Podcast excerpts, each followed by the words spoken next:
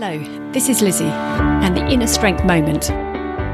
On today's episode, I'd like to talk about three ways you can help with boosting your immune system and increasing nourishment to your bodies. The first thing are colours. Really diversify the different colours you put into your mouth. For example, red cabbage, green beans, orange carrots, purple carrots, yellow pepper. You get the drift. The second thing is types of fruit and vegetable. There's a recommendation have 30 different types a week. Now you're thinking, oh my goodness, what the earth am I going to eat?